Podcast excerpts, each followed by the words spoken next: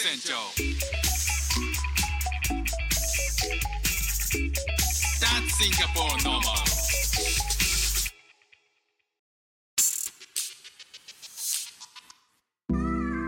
はい、じゃあよろしくお願いします。引き続きはい。はい、はいよろしくお願いします。お願いします。え今日ゲストに来ていただいているミ崎さん。今回コラボで先ほど、えっと、僕の方のに質問していただいて今度は、えー、ミ崎さんに質問させていただくというはい。ことで、えーちょっとあのミ崎さんご紹はい。介したいんですけども、ああのーご経歴が、あのたくさんありすぎて、何 と言いましょうかっていう。X ではあの海外はい在住の、えーデジタルマーケターライターっていう、はい。でね。えっ、と、今はヘルステック企業の、えーで、はい。お仕事されてるってことですよね。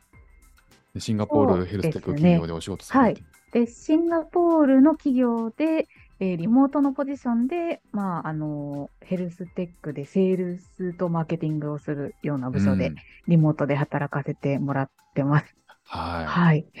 で、あのう、んそこれまでのご経験をお本にまとめて、はい Kindle を出版されていたりとか、まあ うんこれはあの、いろんな経歴がありすぎて、これを一言で言うのが難しいそうっていう。ことですよねはい。はいえーそうですね。まあそんなあの、さまざまなご経験をお持ちの水崎さんに、はい。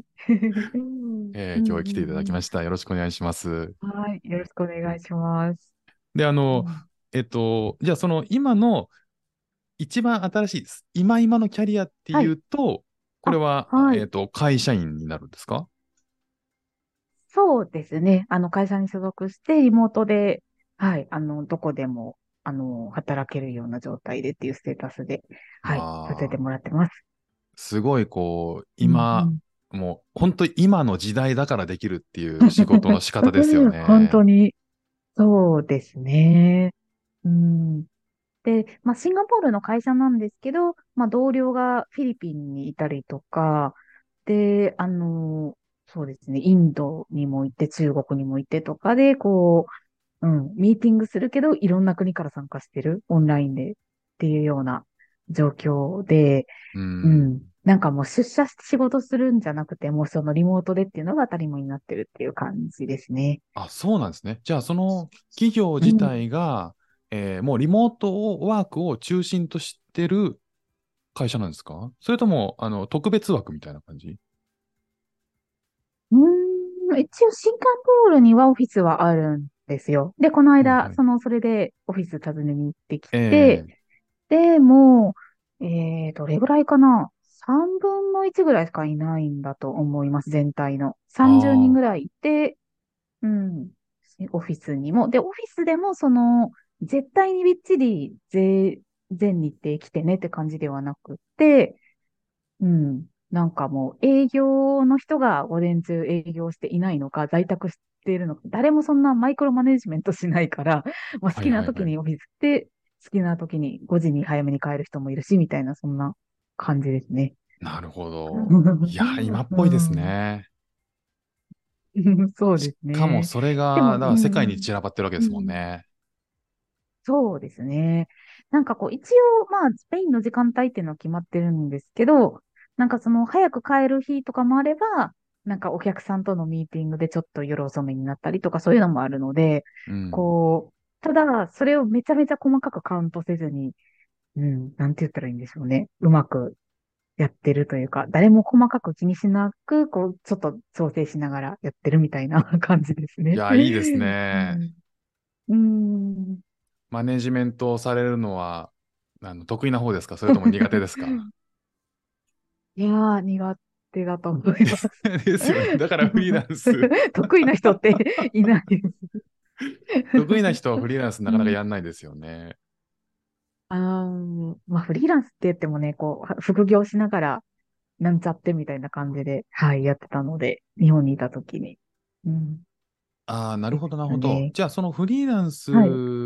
そう聞くあの、ちょっと伺おうと思ったのが、ああ、はい。もともはい。とその、えっ、と、ブログもちょっと拝見して、いろんなああ、はい。あの記事を書きながら、えっ、と、ライターとして活動しながら、え活動してたうん後に、えっ、と、就職に至ったのかなと思ったんですけど、要は、フリーランスから今回、はい。えっ、と、はい。就職をすることになったのはどういうきっかけなのかなっていうのを、あちょっと聞きたいですねむしろそこは実は根底にはあんまりこう変わってないっていう感じなんですか？そうですね。もともと、その、私、あの、あんまり、こう、マレーシアでの会社員の生活を発表、あの、発信してなかったんですけど、マレーシアにいたときは、あの、思いっきり会社員の現地採用でした。で、えっと、まあ、プライベートとしてツイッターでそのブログとか、Kindle とかそういうことをメインに発信してるので、なんか人によっては日本の人が、私がもうなんかノマドフリーランスだって勘違いされてる方とかもいたんですけど、実際は。あの、バッチリ、はい、ビザをもらって現地で働く会社員でした、マレーシアでは。なるほど、なるほで、ど。そういうマレーシアで働いてる人結構いますね。YouTuber で、一切自分が会社員で働いていることを言わずに、こう結構映像制作とかが得意な方とかが YouTuber だってやってるとか、そういうのはよくマレーシアで見ますね。ああ、なるほど。うんじゃあ、実はその、しっかり、えっ、と、収入源はありつつ、副業というよりも、なんかこう、自分の、その別の仕事として、えっ、と、デジタルを使って何かを発信したり、そ受注して何か仕事をしたりとかっていうのが、割と一般的にやられてるっていう感じなんですね。マレーシアだと。ああ、そうですね。で、まあ、発信をしてるとかは、まあ、人によると思うんですけど、まあ、うん何かしら副業、その日本からやってる方っていうのはそんなに珍しくないかなとかは思いますね。うーん、そうなんですね。うんうん実はシンガポールでは、ふあの外国人が、例えばビザで仕事をす,、る傍らでしあの副業できないんですよ。その条件あが違うんだなって思いましたね。ああ、それは多分、うん、大丈夫だと思いますね。なんか確定申告の時にもうん言われたんですよ。こう、あの、ちょろっとこう収入があるぐらいだったらここに書いたらいいけど、別でこう、なんか会社がある人はこういうやり方してくださいって言ってたから、なるほど、なうん、るほど。大っぴらに OK なんだと思いますね。そうですねうんそうなんです。だから、あのなかなかこうシンガポールでフリーランスっていう概念が、ないうん僕が来た時なかったというか、あの時代年年によってというかずすごく変わるんですけど、法律が。うんだから僕はこっち来てた時に、来た時にちょっと悩んだんですよね。そこはやっぱフリーランスとか自由にこう発信、あ収入を得ることができないからう、ん難しいなっていうう、んそういう活動が、っていうのはあったんですよね。ええそうなんですね。そうなんですよ。ちょっと僕の話になっちゃったらあれななんんですけかど、、うん。あ、いえいえいえ。え、やっててバレるんですか？逆に。その、わかんないです。どうやってバレるのかな？ああ。わかんないですうね。ん。どうバレるかはわかんないけど、まあバレるんでしょうね。例えば、その、えー私みたいな形で、えーええ日本円で日本の企業からお金をもらってるとかもよろしくないってことですよね。シンガポールでは。日本円で日現地本、採用で働いてたとして、ああ、うんそれはね、問題なかったと思いますね。減債、じゃああ、シンガポールで現地採用というか、うん。あえっと、日本で、日本の企業で働いていて、えっと、日本で収入を得るのは、これは問題なかったはず。で、それがたまたま場所がシンガポールですよっていうのは問題ないですね。ただそれはもう副業ではなくて本業としてやってる場合、要は正規雇用をしてって、その雇用された状態で、ば仕事場所がたまたまシンガポールですよっていうのは問題ないです。うんえ、その、例えば、えっと、奥様が、あの、日本から駐在で来られてるじゃないですか。はい、ではい。えっと、まあ、なんていうのかな。こう、例えば、その、シンガポールのことをブログに書いて、副収入がありますとかいうのも、あ、それはダメなんですよね。ね。はい。それはね、ダメなんですよ。ええそうなんですねそう。なんです。あの、すごいですね。副業、副収入がダメなんです。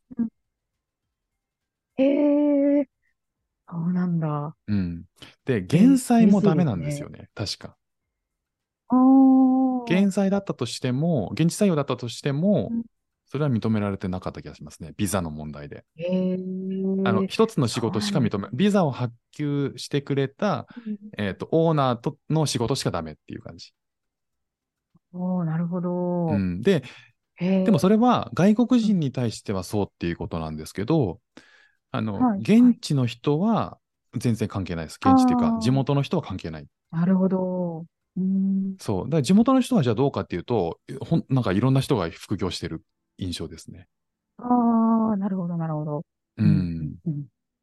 へえ、知らなかったです。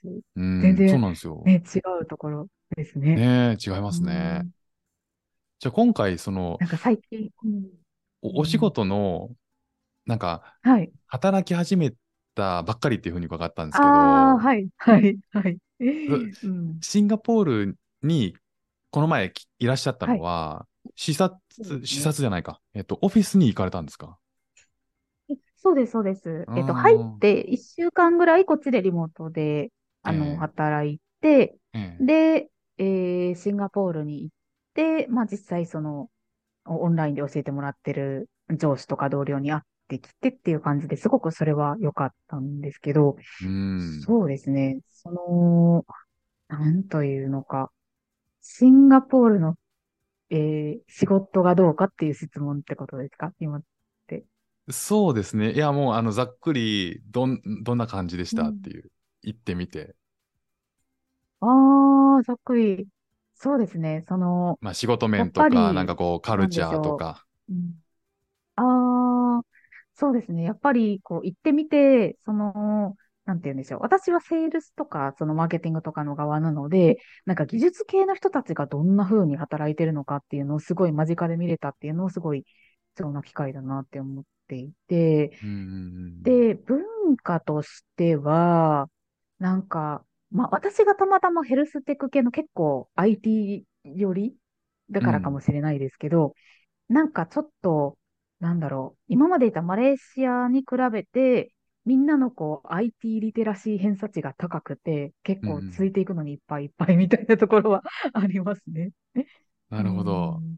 なんかチャットとかでもビュンビュン早くて飛んできて、そうなんかあのタイプするのが早くなる練習が必要みたいな、そんなのとか、はいはいはい。うん、なんかシステムとかでも、なんかこう日本って、なんていうのか、あ、私パソコン音痴だからみたいなことを結構口走る人ってね、多いと思うんですけど、なんかそういう言い訳をする人が少ないなって思いましたね。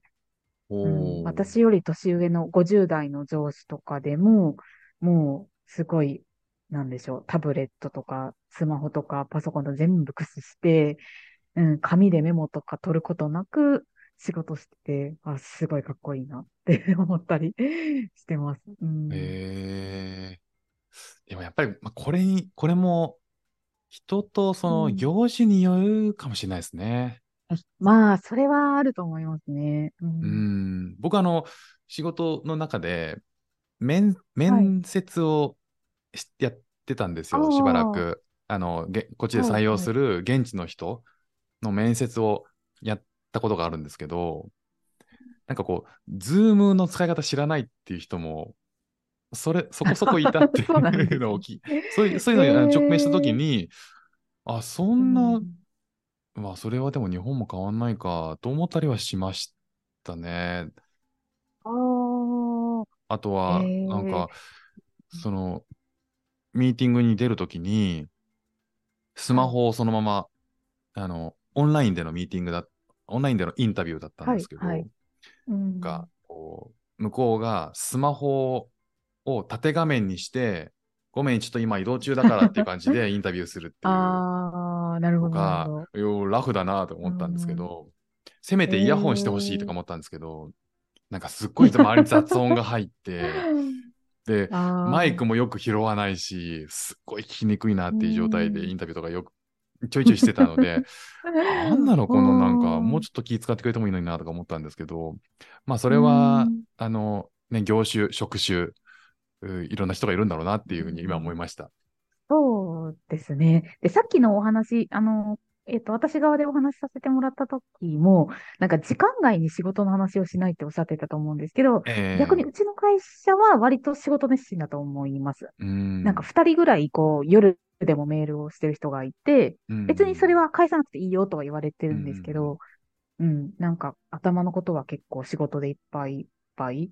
で、へその上司と営業みたいな感じで外行った時も、なんか上司がこうチキンライスの美味しいお店に連れて行ってくれたんですけど、ーはいはいはいそ。の時もなんかもうビジネスのアイデアが溢れる溢れる。なんかこう、他教の方の感じわかります？こうビジネス好きそうな感じ。うんうんうんうん なので、うん、なんか割とうちの上司とか、うちの会社の人は仕事熱心な方だとうん。思います。うんうんまあでも、いざやろうとしたら、そういうパッションがある人と仕事した方が楽しいですからね。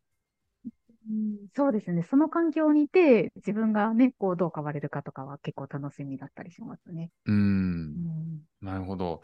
じゃあ実際その、あの、マレーシアのの時とシンガポールの人たちの働き方の違いみたいなところは、そういう、そのデジタル詳しかったり、なんか仕事熱心だったりっていうのが、ちょっとマレーシアの時の仕事とはちょっと違う感じですか？職場環境とは。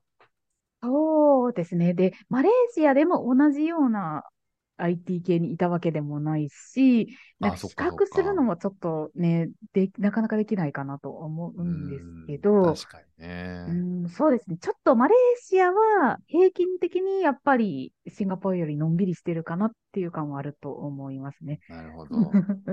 うん、じゃあ、そうです実際、こねう、シンガポールに来てみて、で、こう、生活しやすさとか、あこマレーシアではあるけど、シンガポールないな、みたいな、この、このブログに書かれてたのは、日本とマレーシアの違いでしたっけね？シンガポールとマレーシアの違い。あ、シンガポールとマレーシアか。はい、はい実際なんかちょっと、あの、読んだんですけど、はあ、はい。そんなになんか、こう、大きな違いっていう、まあ、なんかそう、ビルがすごいとか、なんか、街がこう、成熟してる感があるみたいなのはあの、シンガポール確かにあると思うんですけど、はい。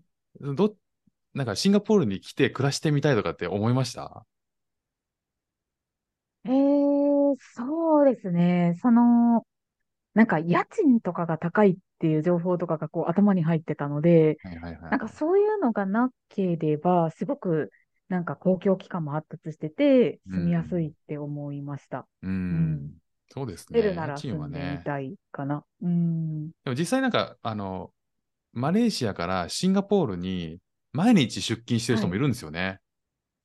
ああ、みたいですね。う。うんん。で、なんかこう、ビザの、あの、ビザが使えるっていうか、おマレーシアで働いてる人はシンガポールで働ける、なんか権利があるらしくて、ビザ不要なのかな。うんうんうんうん、特別なあのこ手続きが不要で、シンガポールで、そのマレーシア在住の人を雇用できるんですよ。うん。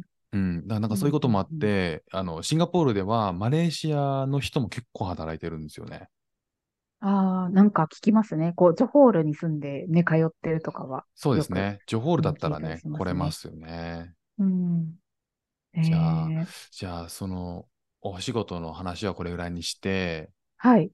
はい。えっと、英語の話ちょっと聞きたいんですけども、ああ、はい。はい僕今、英語をシンガポールに来始めて、まあ、に3はい年弱ぐらい勉強してるんですけど、うんうん今、こう、海外で仕事し、海外の人とちゃんとこう、正規で仕事してみたいなっていう気持ちはあるんですよ。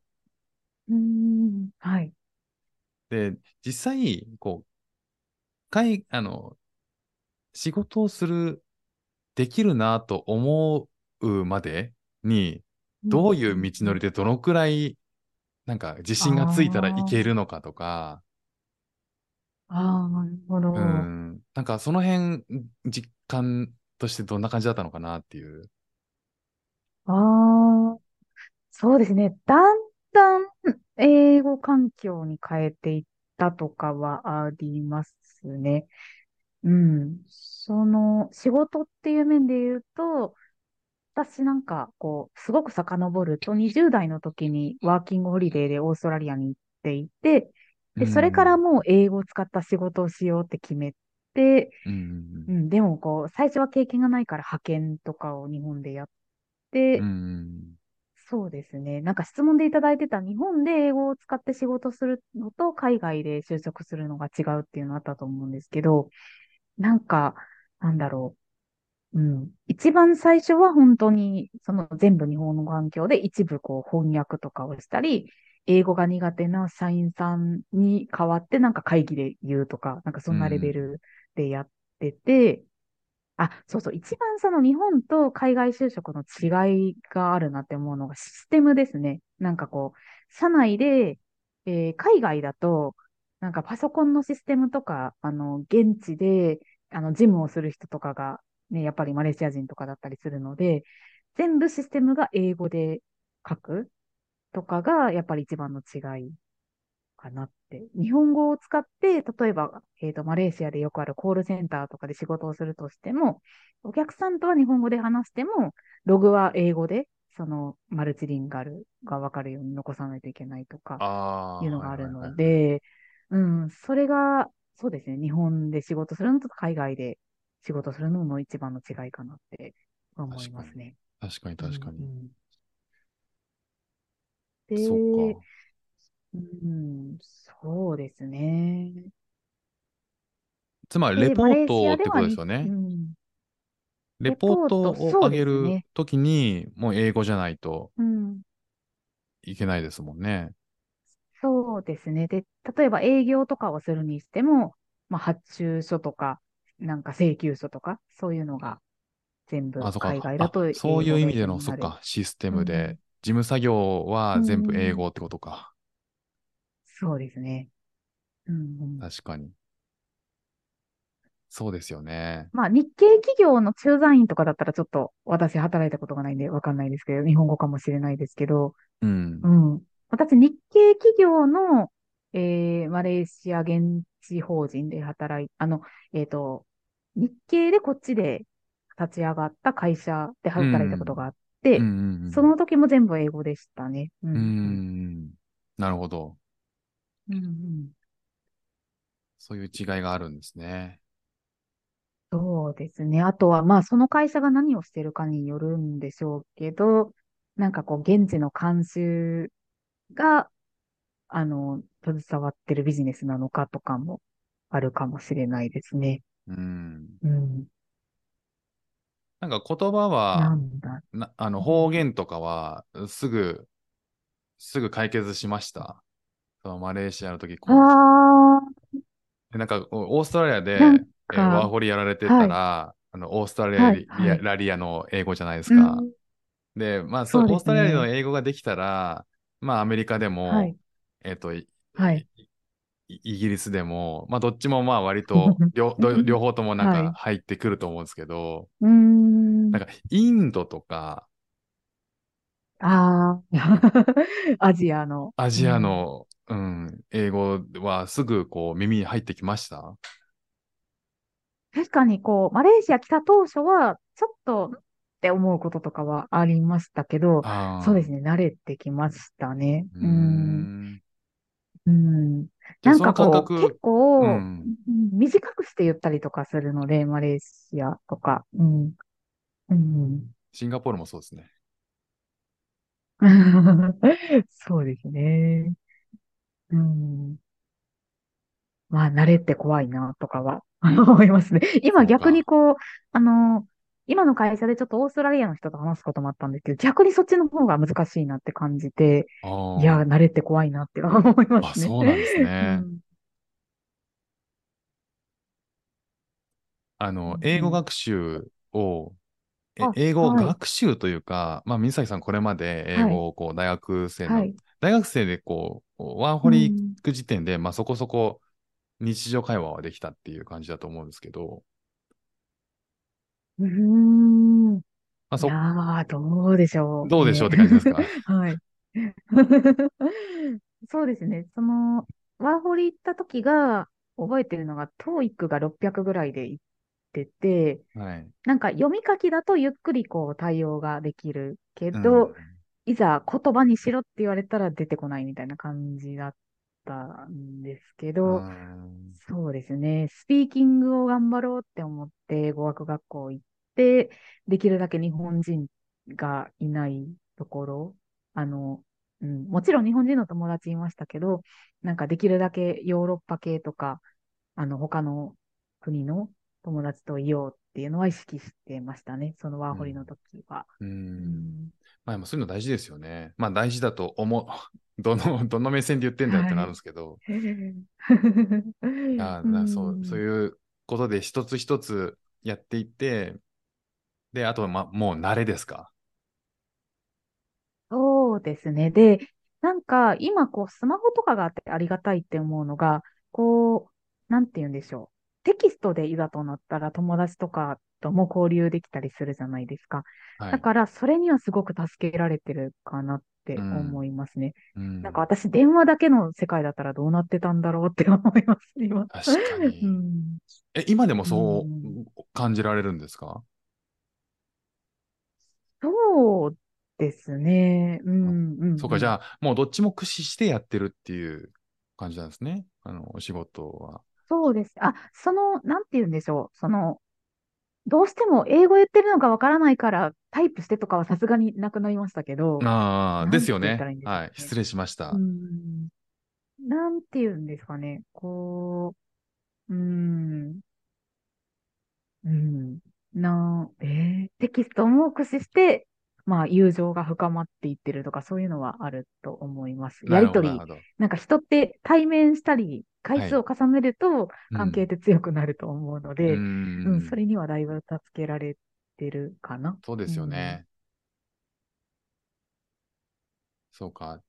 じゃあまあ、ど、どっかですごい挫折したなとか、ここの経験がはいはい。すごく上達を助けたなみたいなことってあります？あー英語に関してですか？はいはいはい。例えば、こう、就業、やっぱ働き始めてからがやっぱはいす、あの、すごく伸びたなとか。うへえ。うーん。どうでしょう。え、でも今もそんなに、なんて言うんでしょう。うん、どんなレベルを目指されるかとかによると思うんですけど、あの、はた、まずは働けるかどうか、働き始められるかどうかっていう感じ。いけるかどうか。ええああ。えーっと、そういう意味で言うと、なんでしょう。マレーシアで前職は割とこう、英語で全部システムでやって、えー場合によっては英語の上司に、あの、電話して、なんか承認を得てみたいなプロセスがあったので、そこでだいぶ、やっぱり環境に飛び込んだとかは、英語力が上がっていくきっかけになったのかなとかは、うん、思いますかね。うん。うーん。なんでしょう。あとは、その、えーさっきこう、どうコネクション作ってるかっていうお話があったと思うんですけど、うん周りを、なんか日本語じゃなくって、なんかできるだけローカルの友達にして、で、英語で仕事そもするし、えーあ、日本人のお客さんと話してる時以外はですけど、で、プライベート終わってからも、まあ、ツイッターをする時以外は、現地の友達とできるだけ、なんかファッツアップとかの順番もこう、日本人の友達より、うん、その海外の友達が上に来るような状態にして、うん。で、だんだんなんかこう、なんでしょうね。うん。今、日本人一人で今の会社働いてるんですけど、そういう場になっても違和感がなくなるように環境を作っていったみたいな感じですかね。なるほどう。んうん。うんうん。ど うですかね。でもやっぱり環境を作るのが大事ですよね。その環境がないないって言ってるとなかなか英語って、ね、なんか日常的にならないけど、ねで自分のうん周りのが、え自分が英語を使う環境になんか入れていくっていう、身を投じていくと、うん少しずつこう慣れていくっていう感じなんでしょうね。そうですね。なんか私もまさかこう、日本人一人でね、この今の会社に働けるとかは全然想像もしてなかったですし、なんか、あの、今の就職するときって、次もマレーシアの現地採用で働くんだろうなって思って転職活動してたんですよ。ええなので、すごい、うん、今こういう状況にあるのが、うん、もうわかんないですよ。同僚が私の英語聞きづらいとか思ってるかもしれないし、迷惑かけてて、こう、うん、かもしれないですけど、うん、基本的にはまあコミュニケーションはできると信じていて、ううん、なんかそうですね、気がついたらって感じですかね。なるほど。気がついた。なるほどね。うんあの、英語は気がついたら、ここも、そこ、あの、こういう状況にあるっていうことになるんでしょうね。なんかある時うん、ぐんとっていうこととか、そういうことよりは、こう、使い続けるっていうことなんですかね、やっぱり。そうですね。あと心理的なブロックをなんかちょっと崩していくというか、あんでしょうね。こう、うん、例えば、なんでしょう。現地の人とかの友達とかと、なんか3ヶ月とかこう、まあもちろんいろんな人がいて、あの、やりとりあんまり続かなくて消えていっちゃう人もいますけど、3ヶ月、4ヶ月とか1年とか同じ人と継続できたら、仕事でもそういうふうにコミュニケーション取って、うん、意思疎通しながら、なんとかやっていくんだよなっていうのが、イメージできてくるじゃないですか。うんうんだうん。から、ね。ローカルの友達の存在は結構大きいかなって、うん、思いますね。確かに。うん。そうですね。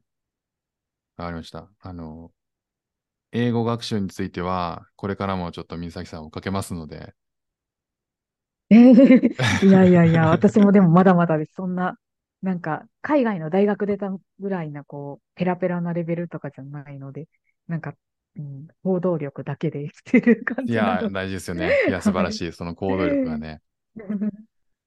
ちょっとじゃあ、時間も最後の方になってきたので、あ、はい。言う、こう、これからはこう、うん海外に出てみて、はい。今って海外何年目なんでしたっけ？こう、いろんな海外の経験。今、あの、続けてはい何年ぐらい今うん住んでらっしゃるんですか、日本を出てからに。それが2020年からですか？あ、2020年からはマレーシアに出て、あそうですね。なので、マレーシアに出てからは3年半とかぐらいですね。で、それ以外は1年間オーストラリアにいたので、その後は日本に帰ってたんですけど、あ。はいはいはい。うん。日本に時々帰ってるんですか？頻今繁に。は、コロナ後は1回しか帰ってないです。コロナで2年半ぐらい帰れなくって、去年の10月に帰って、で、今年は多分11月か12月ぐらいに帰るかあ、なもうそろそろ帰るんですね、じゃあ感じです。一回。そうですね。はいああ。うんうんどうですか？そういうと帰った、まあさっきもあの僕の一時帰国の話はいを、はい。させてもらったんですけどもあーそうですね。はい。は いどうですか？こう、マレーシアで、ね日本に一時帰国したときに、はい、はい。あの、ああ、日本、こういうとこやっぱいいなとか、うんどういうとこ感じましたそうですね。やっぱりこう、きめ細やかな、うん、サービスとか気配りとかがすごくて、あとはあの、コンビニって日本のすごいなって思います。すごいですよね、コンビニ。すごいですよわね。かります、それはう。んなんかコロナで余計にこう充実してる感があるのかもしれないですけど、私なんか一時帰国した時にすごくショックというか、えって変化だなって思ったのが、うん。なんか、あのーミスタードーナツとかサンマルクカフェとかそういうのが全部、あのー私の家が結構こう、なんでしょう、高齢化してる地域だからかもしれないですけど、全部なくなってしまって、うん。で、え、お茶とかみんなどうしてるのって思うじゃないですか。そしたら、やっぱりこう、コロナなので、もうみんな持ち帰りで、コンビニスイーツとかを買って、その需要が大きくなってるみたいなのが聞いて、うん。で、もうそのコンビニの充実具合が、なんか、すごくびっくりしましたね。ね 品揃えもすごいし、売りとかも買えたりするし、う。うんん。今も何でもが売ってますね。うんコンビニで手に入らないものって、なんだろう。電化製品ぐらいじゃないですかね。そうですね。服とか。あ、でも服も簡単な服もあるんですよ。よね、最近。そうですね。そうなんですよ。電化製品ほんとなんか日用品は何でもあるからね。そうですね。すごいですよね。あとお弁当も美味しいし、本当に、そうですね。なるほど。じゃあ、こうが海外で暮らしてみて、はい。